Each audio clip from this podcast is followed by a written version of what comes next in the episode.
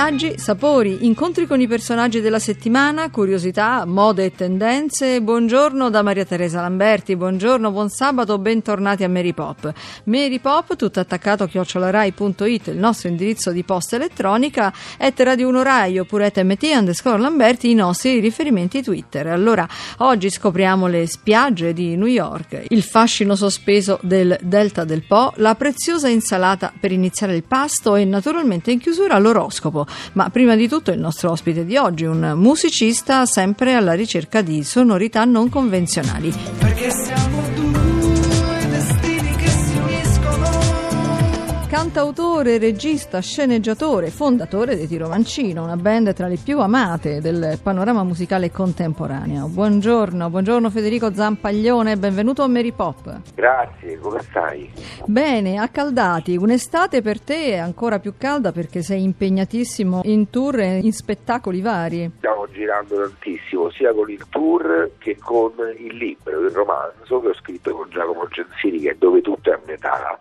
E poi dall'altra parte appunto il tour con eh, Tiro Mancino e cose anche musicali di diverso tipo. Allora, intanto questo libro dove tutto a metà è uscito quest'anno che racconta di questa amicizia fra due protagonisti lontani per generazioni. Perché hai deciso di scrivere? Cosa volevi raccontare? Volevamo, visto che è scritto a quattro mani, raccontare una storia che parla di amicizia, di musica, di amore, di sentimenti, eh, rapporti tra le persone. Insomma, ci sono due musicisti a confronto di età così diverse e questo è sempre un bel modo di poter raccontare delle storie anche in diverse forme. Non è detto che va fatto solo attraverso le canzoni. Però Federico dicevamo che sei in giro anche con gli spettacoli. Allora, giovedì prossimo sei al Locomotive Jazz Festival, questa bella esperienza che gode di differenti location in Salento e in Puglia. Suoni alle 23.30 tu, è un concerto evento in un parco naturale. Senti, un Sì. concerto notturno ha una scaletta diversa, hai un repertorio particolare? Innanzitutto va detto che il Locomotive Jazz Festival tiene in considerazione altri tipi di musica, quindi io non suonerò le canzoni dei Tiro Mancino, farò un repertorio che va a toccare il blues, il rock. Io nasco in realtà come chitarrista e musicista blues e mi vedrete in una veste insomma molto diversa, anche molto più concentrato sul discorso chitarristico.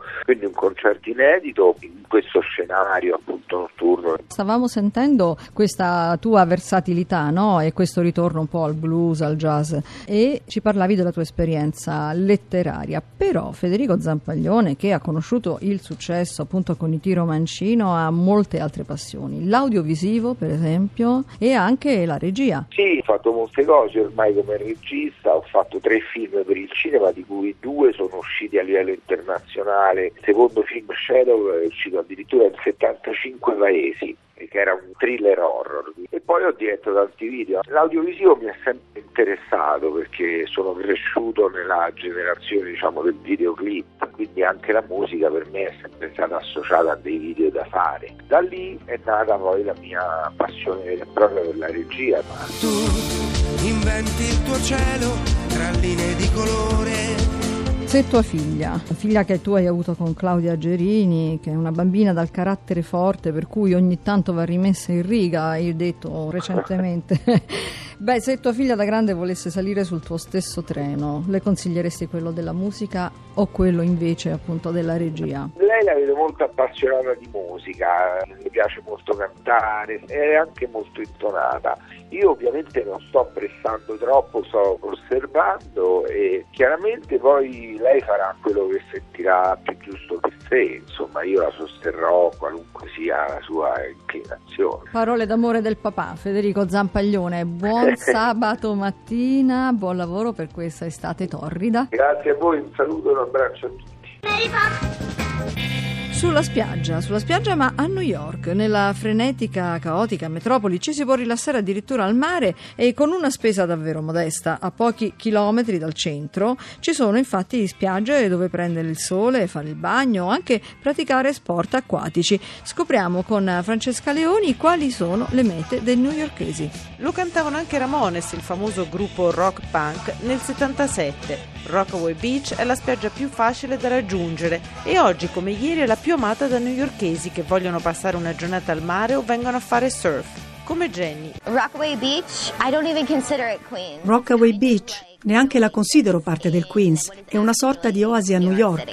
È la più grande spiaggia urbana di New York, raggiungibile non solo con la linea A della metropolitana, ma anche con un servizio di traghetto per lo stesso prezzo, 2,75 dollari. Martin, un signore appena sbarcato, è molto soddisfatto di questa nuova opportunità.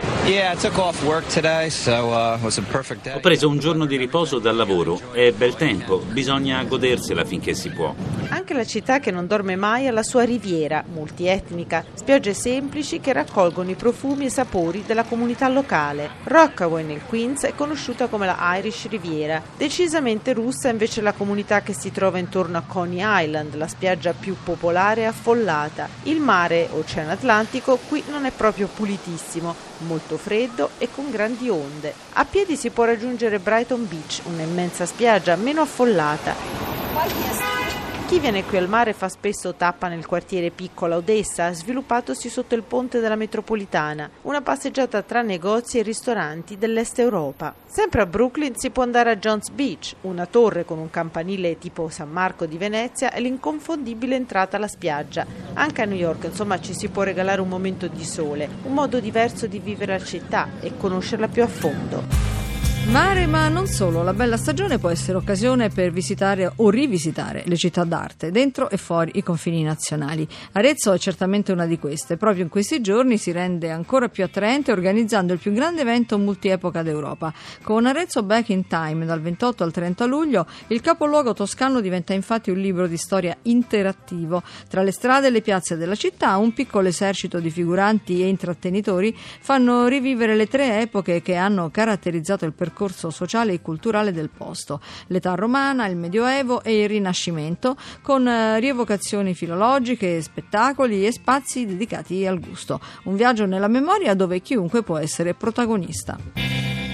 Dove il Po si getta nell'Adriatico, l'incontro di acque dolci e salate ha dato vita a un vasto delta naturale, unico in Italia. Il suo bacino si estende su una riserva di circa 140.000 ettari, uno spazio di grande fascino, dove da sempre uomo, territorio e paesaggio intrecciano un rapporto davvero stretto e delicato. Sentiamo Camilla Francisci. Una batana naviga per i canali di Comacchio. Presso il ponte degli Sbirri si specchia nell'acqua la facciata del settecentesco ospedale degli infermi Fermi, sede del Museo del Delta Antico. Qui si racconta la millenaria storia della foce del Po. Laura Ruffoni, responsabile servizi culturali di Comacchio. La foce offriva il grande vantaggio di essere uno dei più grandi snodi di via di comunicazione del nord Italia ed Europa. La pesca di valle è sempre stata un'attività primaria, come testimonia la città etrusca di Spina. Il pesce veniva sfilettato e si consumava con una salsina fatta di formaggio e aglio che aveva un suo suo alloggio nel piatto. Nel museo ci sono strumenti per cuocere il pesce, per pescare, sia nel mondo romano che nel mondo alto medievale.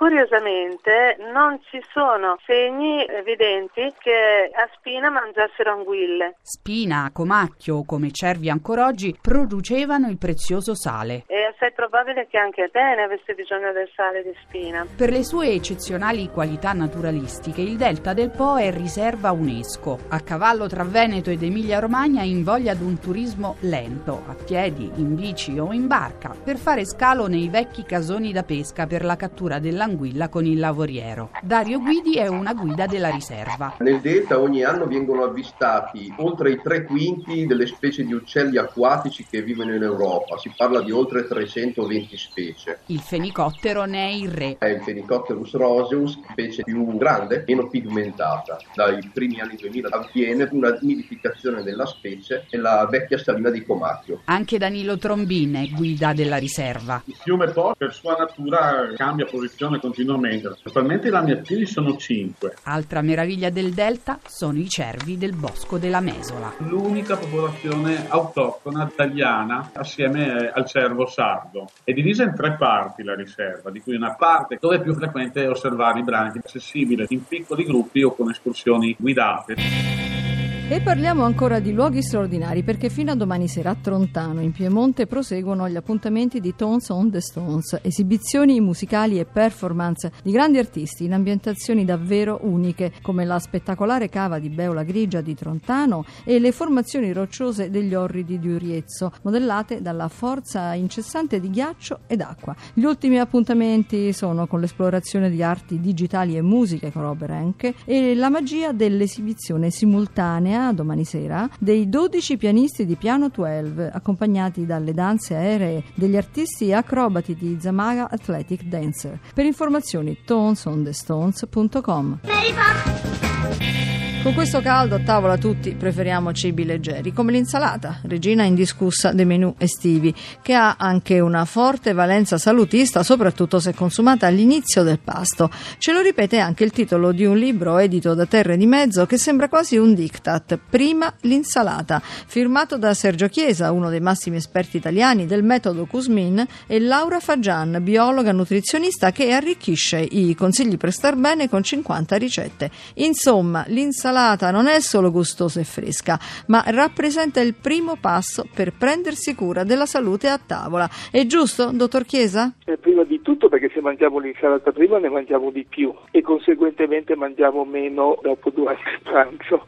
L'insalata è un assortimento di antiossidanti formidabile per il nostro organismo a basso livello di carboidrati, ma soprattutto perché gli studi clinici dimostrano che mangiata prima, ma tutte le verdure per la verità mangiate prima diminuiscono l'indice glicemico del pasto, cioè diminuiscono il rischio di picchi glicemici e quindi di picchi insulinici che sono tra i pericoli più forti per il nostro organismo. Quindi che dobbiamo fare? Cambiare alimentazione? Sì, secondo le linee guida dell'Organizzazione Mondiale della Sanità, che mette l'alimentazione al primo posto per la prevenzione delle malattie prima dei farmaci e con una buona alimentazione noi riusciamo da una parte a rimanere più giovani, cioè a impedire l'invecchiamento dei tessuti e dall'altra parte a prevenire le malattie, diminuire lo stato infiammatorio generale dell'organismo e quindi eliminare una delle cause principali di malattia. Quali alimenti dobbiamo privilegiare? Certamente dobbiamo privilegiare gli alimenti più naturali possibili, quindi i cereali integrali, le verdure di tutti i tipi, come condimenti soprattutto l'olio extravergine d'oliva e poi le proteine diminuendo molto le proteine animali e aumentando molto le proteine vegetali, quindi i legumi. Noi comunque siamo il paese della dieta mediterranea, quali accorgimenti dobbiamo aggiungere allora? Purtroppo in Italia ormai della dieta mediterranea si parla molto e si pratica poco e la si tradisce, perché la dieta mediterranea fondamentalmente era pesce, verdure e legumi, pochissima carne, noi se tornassimo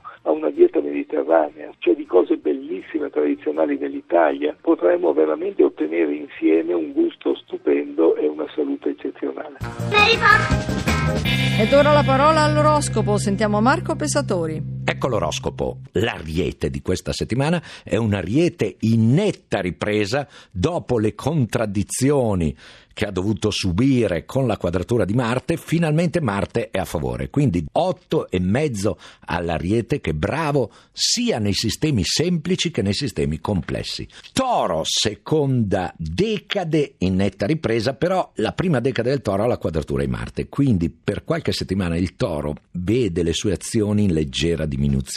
Quindi rimanete coi piedi per terra, voto al Toro 6 e mezzo, voto ai gemelli 7 e mezzo, perché Marte a favore è un gemelli scattante, atletico, che può ballare la rumba e anche la polca. Cancro, voto sette e mezzo al cancro, anzi sette al cancro, perché non ha più Marte a favore e poi potrebbe pensare dalla mattina alla sera a un sogno magari troppo lontano. Quindi adesso non lo so se è meglio dargli un 6 o se è meglio dargli un 7. Invece 8 al leone, che non è svenevole, è sicuro, ha un gran baricentro, è un leone solare. Vergine in netta ripresa, 7 alla Vergine, è una Vergine anche estrosa e direi capace di metamorfosi abusive. Voto 8 alla bilancia, una bilancia bellissima, anche un po' l'Apollo che è capace di fare qualcosa di informale, anche come dripping, lo sgolciolamento del colore dell'amore nel cuore del suo amato. Scorpione, voto 6,5. È uno scorpione adesso con Marte in quadratura che non deve esagerare nella provocazione. Sagittario, voto 8,5 finalmente. Finalmente potete andare, partire, scattare. Eccellente al Sagittario e voto invece 7 al Capricorno che non ha più nulla di piatto, di grigio, di banale e di mediocre ed è in fase di lenta e progressiva vittoria. Acquario 7 e mezzo, l'acquario è sempre volante, leggero e scattante. Chiudiamo con i pesci che ha sempre avuto da settimane Marte a favore e quindi questo l'ha molto rinvigorito ed un pesci quindi forte, direi energetico, sicuro e anche sorridente. Ciao Maria Teresa da Marco Pesatori.